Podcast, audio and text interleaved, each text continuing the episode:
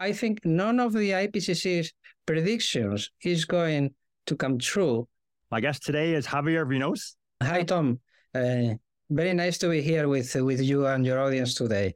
Um, well, uh, I'm a scientist, and um, but not a climate scientist. I'm a molecular biologist. So, may, a lot of people may think, well, what is a molecular biologist doing studying climate? Because for the past nine years, I've been studying um, climate quite in depth, uh, basically with a focus on natural climate change, on how the climate changes naturally. And I did this because um, I had a science blog. And one day I decided I was going to talk about the science of climate. And when I started to read the articles and looking for the information, I became very surprised because molecular biology and um, neuroscience, which is what I do, is um, experimental sci- uh, science. And climate science is not an experimental science. And I was very surprised because the evidence uh, that they were claiming was there was not. So I began researching it more and more until I became so involved. I, I started writing books and telling other people what I was finding about climate. Hello, my name is Javier Vinós. I am a scientist. Most of the time, I've done my research on molecular biology, neuroscience, and cancer. For the last nine years, I've been doing research on climate science. Whether that makes me a climate scientist is not for me to say, but I have become an expert on natural climate change. I conduct my research with an open mind and absolute neutrality. If the evidence supported that the cause of global warming is the increase in CO2, I would defend it. I strive to achieve Karl Popper's principle of scientific objectivity. I have been well trained in the scientific method by excellent teachers. Joseph Bell, a professor of medicine in Edinburgh in the 19th century, also had a good knowledge of the scientific method. He instilled it in his young assistant, Arthur Conan Doyle, who years later would use him as a model for his character Sherlock Holmes. Even in his first book, Study in Scarlet, he makes clear one of the elementary principles of the scientific method. Establishing a theory before examining all the evidence leads to error, and confirmation bias makes us stick to it. Has the scientific method been forgotten in the postmodern age? It seems so, at least in climate science. Climatology is not an experimental science, which is a major handicap.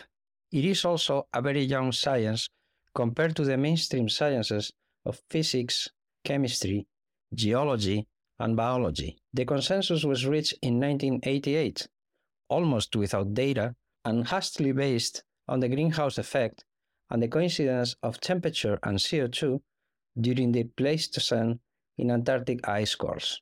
There are two absolutely essential processes in determining climate that are largely unknown. The first is albedo, or the amount of sunlight reflected back into space. It is crucial because it determines the amount of energy the Earth receives. We ignore why it has the value it has, why it varies so little from year to year, why it varies so much from month to month, why both hemispheres have the same albedo, and how the albedo has changed in the past. As a result of our ignorance, models are unable to adequately reproduce the Earth's albedo, failing to show its small interannual variability, its large seasonal variability, and its symmetry between the two hemispheres. Nevertheless, many scientists believe that the models are capable of predicting changes in albedo. Otherwise, they will have to admit that the models cannot predict future climate. Small changes in albedo can produce large climate changes of natural origin, and this is the basis of several alternative hypotheses to CO2. I have focused my research on a second essential process, and this is what my book is about the transport of heat from the equator to the poles, also known as meridional heat transport, because it runs in the direction of the meridians. There is much evidence that this is the primary cause of natural climate change. Heat transport is also an enormously neglected process. We do not know how it works, and there is no established theory to explain it. We also do not know how it is distributed between the atmosphere and the ocean, how it is divided among the different types of ocean currents, how it changes with the seasons, how it changes from year to year, why Antarctica receives less heat than the Arctic, although it should receive more, or why heat is transported from the colder hemisphere to the warmer hemisphere. In fact, we can't even measure it properly. And if we don't know how heat transport works, it's obvious that the models don't either. They fail miserably at reproducing the amount of heat being transported and reflecting transport changes in the atmosphere and ocean. They do not even correctly reproduce the distribution line, the climatic equator, where the trade winds from both hemispheres converge. Nor do they reproduce seasonal changes, since the amount of heat entering and leaving the ocean throughout the year is not known. If no one understands heat transport, then models cannot understand it either, because they are just a product of our minds with no physical connection to reality even if there are other secondary causes of climate change, including increased CO2, the evidence points to changes in heat transport as the primary way in which the climate changes. In the end, like the joke about the drunk who looks under a street lamp for his lost keys, because the light is better there than where he thinks he lost them, climatologists look for the answer where the knowledge is better in the greenhouse effect. The culprits are certain gases that together make up 1% of the atmosphere. In this graph, we can see the profile of the gases that make up the atmosphere in different colors, showing their abundance on the lower axis with respect to altitude on the vertical axis. The gases in the squares do not absorb in the infrared. Note that water vapor with the blue dotted line is very abundant near the surface but a thousand times less abundant in the stratosphere. The opposite is true for ozone, with a purple dashed line, which is almost entirely in the stratospheric ozone layer. The thick black line is the temperature profile, which in the troposphere has a positive lapse rate.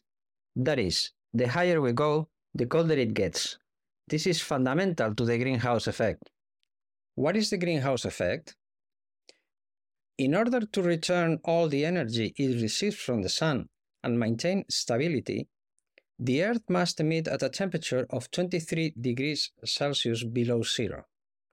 Without greenhouse gases, this would be the average surface temperature instead of the current 14.5 degrees.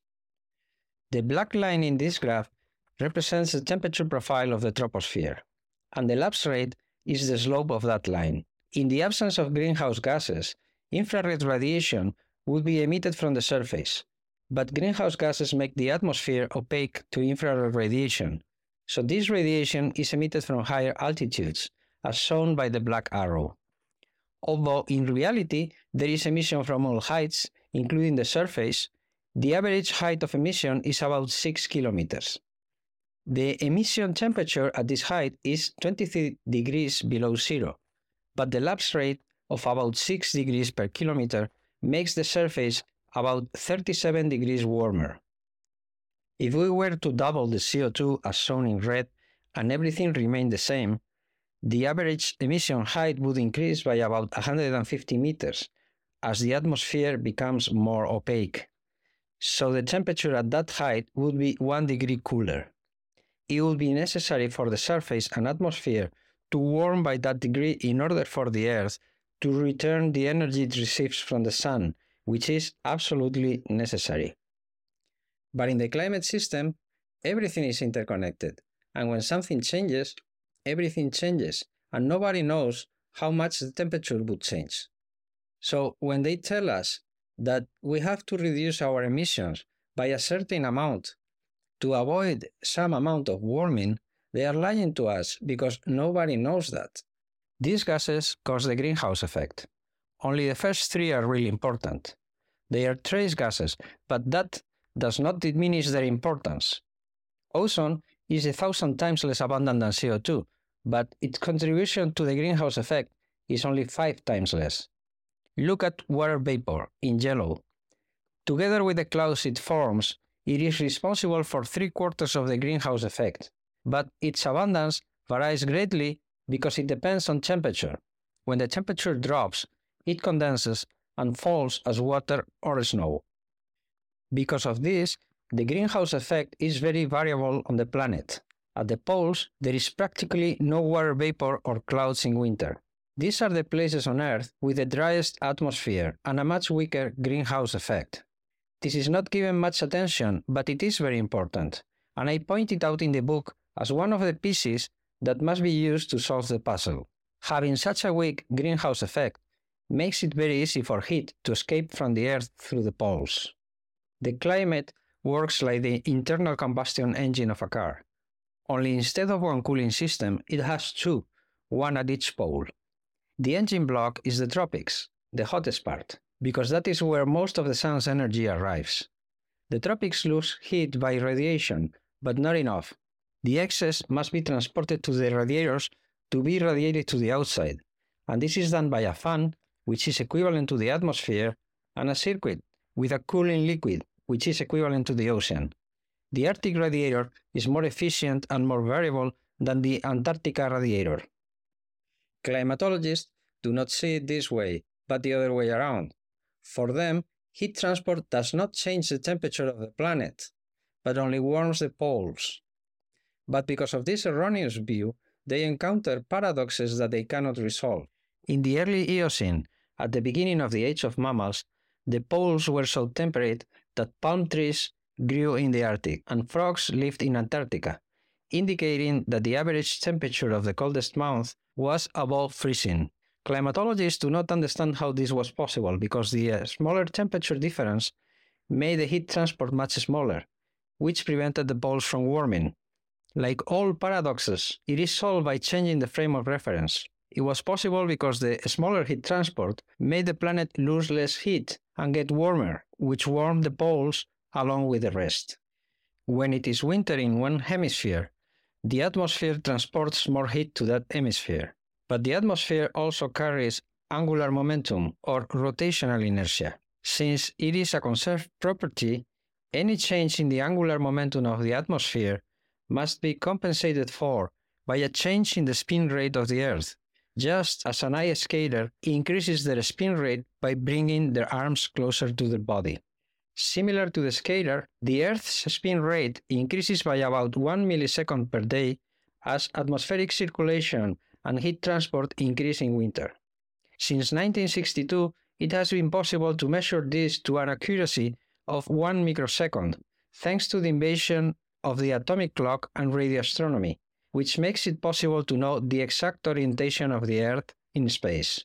Well, it has been known since the 1970s that solar activity affects the Earth's rotation. It has been published many times. The phenomenon is particularly pronounced during the boreal winter. As we can see in the graph above for 2015, a year of high solar activity, and 2018 with low activity. And it is measured by the variation in milliseconds of day length. In the lower graph, we can see the solar activity represented by the sunspot cycle with a red dashed line. The black solid line shows the changes in the Earth's rotation caused by the boreal winter. It shows the same cycle as the Sun, although the Earth's rotation is also affected by equatorial stratospheric winds and the El Nino phenomenon. The dotted line is from a paper published in 2014. Everyone ignores this phenomenon, especially the IPCC, which says that the sun does not affect climate. But if the sun can change the Earth's rotation speed, then it can change the climate. My research has been like that of Sherlock Holmes, looking for clues that have been missed in ignored and forgotten studies. The effect of the sun on the rotation of the Earth has been known for 50 years, but very few people in the world know about it. What I have learned about climate science is because I've stood on the shoulder of giants. Giants like the Canadian atmospheric physicist Colin Hines, who explained in a 1974 paper that the sun's effect on climate could be due to planetary waves. It was ignored and his theory was forgotten. Art lovers will recognize the great wave print by Hokusai. Atmospheric waves are like ocean waves, except that they move in three directions. Planetary waves are the largest. Many of you will remember the tsunami that occurred in Indonesia at Christmas 2004. It reached the coast of Africa 6,000 kilometers away in 8 hours, traveling at the speed of an airplane. Obviously, water does not travel, energy travels, and when it is released upon reaching the coast, it still causes damage. Planetary waves are atmospheric tsunamis that hit the wind walls of the polar vortex and weaken them.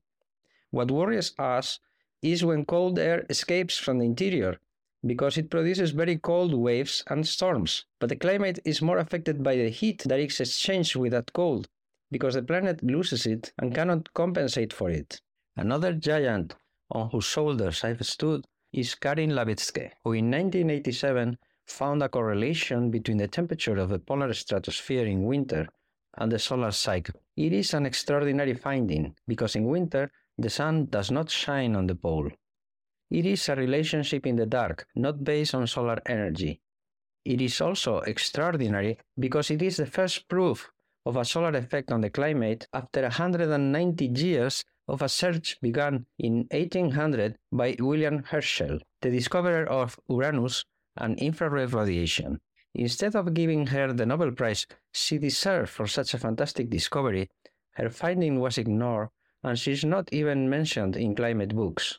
Here, I show only the data for years of low solar activity. 30 hectopascals is about 20 kilometers in the stratosphere. When the tropical wind blows from the west, as shown by the blue circles, the polar stratosphere is very cold. But when it blows from the east, as shown by the red circles, the polar stratosphere warms by about 15 degrees. In years of high solar activity, the effect is reversed, as I show in the book. The El Nino phenomenon also strongly influences this effect. For many scientists, a solar effect that occurs in the dark reverses depending on equatorial winds and depends on other phenomena is too complicated to understand, and they prefer to ignore it, but not to me, because I have studied Hines.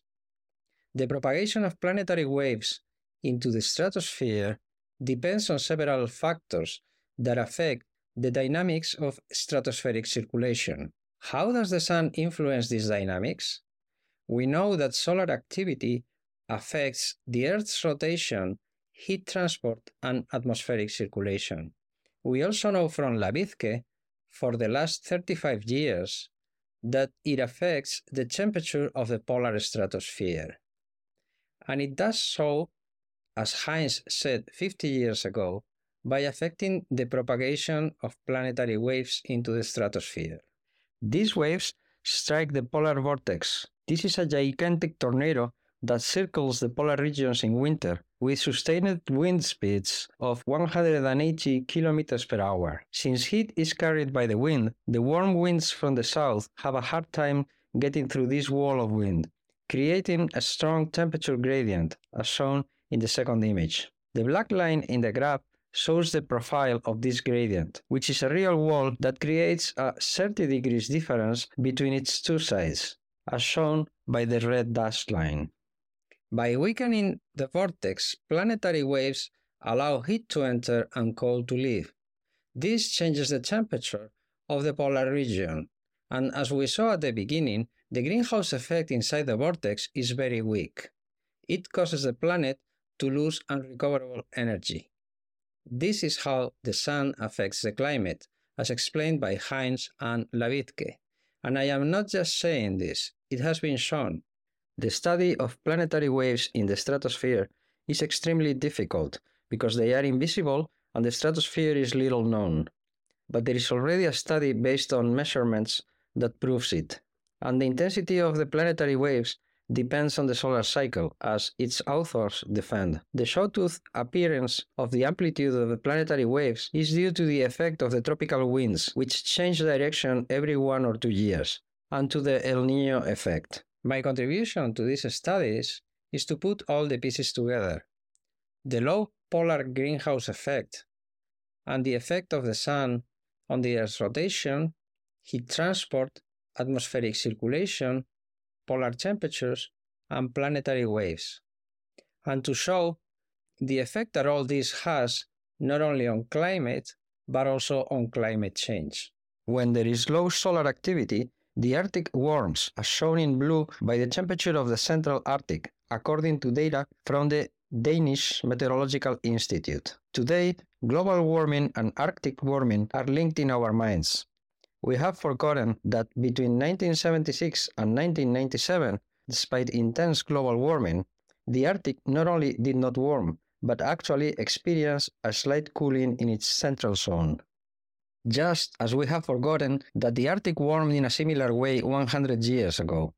It was reported at the time, and there are scientific studies that support an Arctic warming a century ago similar to today's in its effect on Greenland's melting. Why did this happen? It is because solar activity has a cycle of about 100 years. This graph shows the level of activity of each solar cycle relative to the average, and we can appreciate the centennial solar cycle. Shortly after 1700, 1800, 1900, and 2000, solar activity was below average and the Arctic warmed. When solar activity is high, the opposite happens and the Arctic cools, but the rest of the planet warms because it becomes more efficient at conserving energy. The IPCC acknowledges that solar activity in the 20th century was in the top 10% of the last 9,000 years. In the graph, we can see the trend line indicating that solar activity has been increasing for the past 300 years. And global warming is 200 years old. We can see it in the behavior of glaciers, which began to shrink worldwide in 1820, as shown by the line in the graph. The photos are from the Rhone Glacier in Switzerland, which melted enormously between 1850 and 1900. People didn't care, on the contrary, they built hotels for tourists where the glacier used to be. Climate proxies show the same thing. The green line is from tree rings, and the orange line is from other proxies. Both show a 30 year oscillation on a long term warming trend. In stark contrast, our emissions, in grey, were non existent until 1900 and low until 1950. The curves clearly do not match. A much better match is obtained for solar activity, shown in annual data with a thin line and a decades long smoothing that shows in red when it was above average and in blue when it was below average.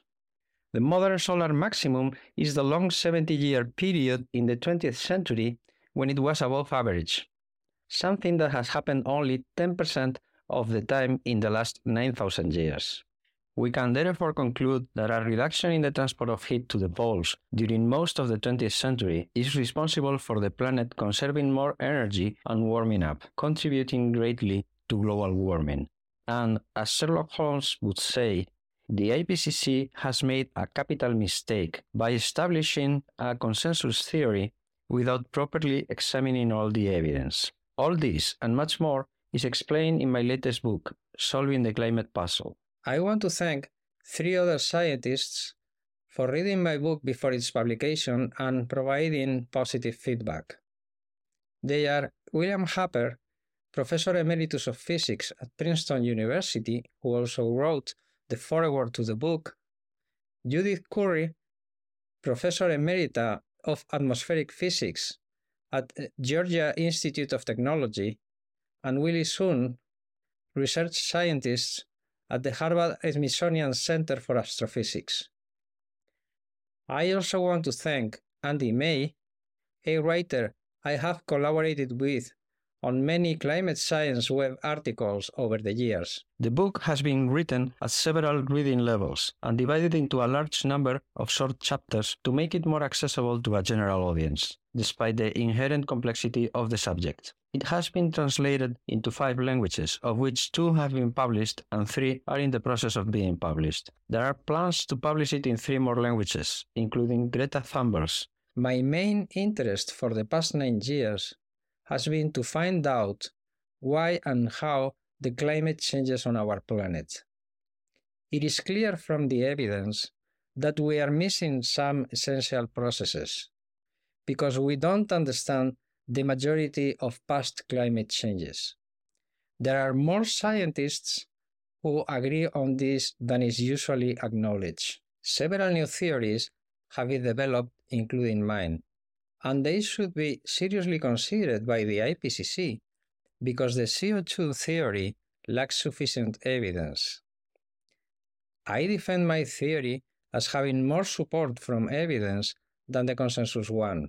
But what is important to everybody is that on top of the IPCC's capital mistake of reaching a premature consensus, we don't make the capital mistake of embarking the global economy on a planned experiment of unforeseeable consequences.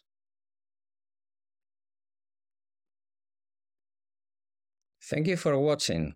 You argue that climate change is largely due to natural causes, and in particular, you attribute a key role to high solar activity in the 20th century.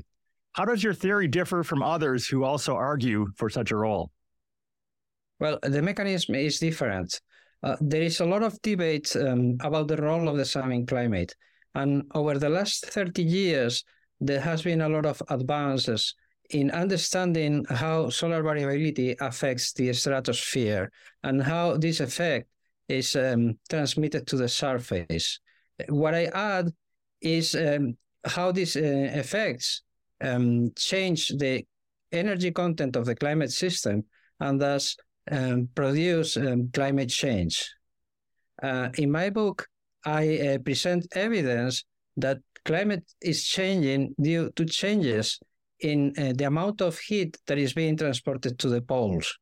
And the amount of um, solar energy that changes is not uh, that important. So, in essence, I refute the IPCC's arguments that uh, dismiss a solar effect on climate based on its uh, small changes in, in energy and in um, the trends in solar activity not being the same as temperature trends. Okay, so how does your work fit with other theories? Like there's the role of geothermal heat by Viterito and Kamis, and the role of cosmic rays by Svensmark and Shaviv?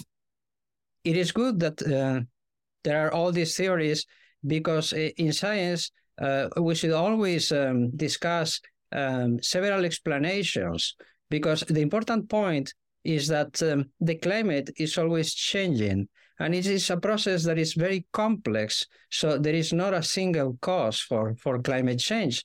So many of these processes may be contributing to climate change, including the, the increase in CO2. And uh, what is important is to determine which ones are the most important in determining climate change.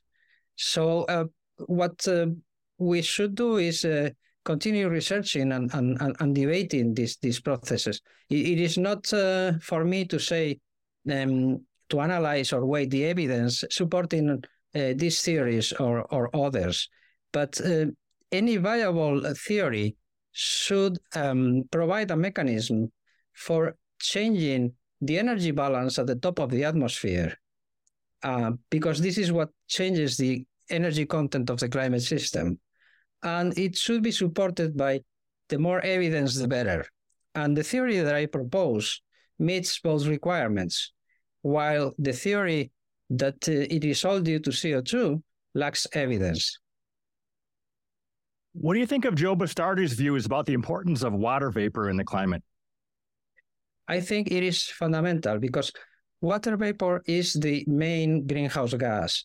And what really defines um, the Earth is that it is a planet that has a lot of water in its three states. And I believe that the role of water is uh, to provide stability to the climate system through its thermal inertia. This is uh, what explains that for the last 540 million years, when everything has happened, the temperature of the planet has remained compatible with life. So I think none of the IPCC's predictions is going to come true because I think the role of the water is misunderstood and it doesn't behave the way it is expected to behave. I don't think water increases climate change. I think it actually decreases it. What do you think about the eruption of the Hunga Tonga, uh, Hunga Tonga volcano in 2022? Is that a major reason for the recent temperature spike? I think it is very likely. Uh, the volcanic eruption of 2022 was very unusual in that it was underwater. So it placed 146,000 tons of water vapor into the stratosphere. And the stratosphere is very dry. So in a single day, the water vapor in the stratosphere increased by 10%. And the greenhouse effect is very sensitive to changes in the stratosphere because it is a lot less opaque to infrared radiation than the troposphere. So the expected effect from this change, as was published uh, in January in Nature Climate Change, is a substantial increase in the warming rate. So, and this is what has been observed. So it, the fact that uh, the onset of this warming has such a delay is normal for volcanic eruptions. For example, the eruption of the Mount Tambora in 1815, April of 1815, um, produced the year without a summer more than a year later in 1816. So if this explanation is correct, what we should expect is, is over the next months, the warming rate should decrease substantially, and um, this increased warming should disappear over the course of four or five years as the extra water vapor leaves the stratosphere. What other factors influence climate? The climate uh, changes due to um, energy transport and conservation. Uh, the sun's energy is 99.9% constant and the planet warms up by conserving en- conserving energy better and cools down by losing energy more easily. So this is a, a very complicated process that involves the atmospheric circulation and oceanic currents that I explain in, in my book in an accessible way. And, and the entire planet responds to it from uh, the speed of rotation to the changes in clouds. Therefore, um, what uh, we should expect from this is that uh, the climate change is the result of changes in, in energy transport. And on, on, on a scale of a few decades, what we observe is that there are oscillations in the uh, Atlantic and Pacific Ocean, while on the longer term, the main actor is the sun. And in an even longer term, uh, we have the changes to the Earth's orbit uh, that determine how the planet conserves its energy. So, answering your question, basically it all responds to the same principle. Okay, so if your theory is correct, what are the economic implications? If humans are, are not uh, primarily responsible for climate change, the, this will have uh, huge uh, implications for the global economy. Um, we should question uh, the energy transition uh, in the form and urgency that is being made because it is not um, exempt of risk. So even um, if um, the theory is correct, um, we, we should be aware that a lot of people will not be willing to accept it regardless of the evidence. So, other than the economic implications, if your theory is right, what are the other consequences? Well, I think people should be very calm. Uh, we are very lucky that uh, we are living through a warming period because cooling periods are much worse, are um, usually accompanied by uh, famine and epidemics and um, being in a warming period is a lot better. So um, we we should uh, not uh, fear um, climate and only um, when the warming period turns into a cooling period, which will eventually happen, but uh, we don't expect it to happen during the 21st century. So essentially, I think we are uh, very lucky uh, with respect to climate and as long as the cooling period doesn't doesn't uh, start, uh, I think the climate is our ally, not our enemy. Did you have yes. help uh, from other uh, other climate scientists as you uh, went through this process?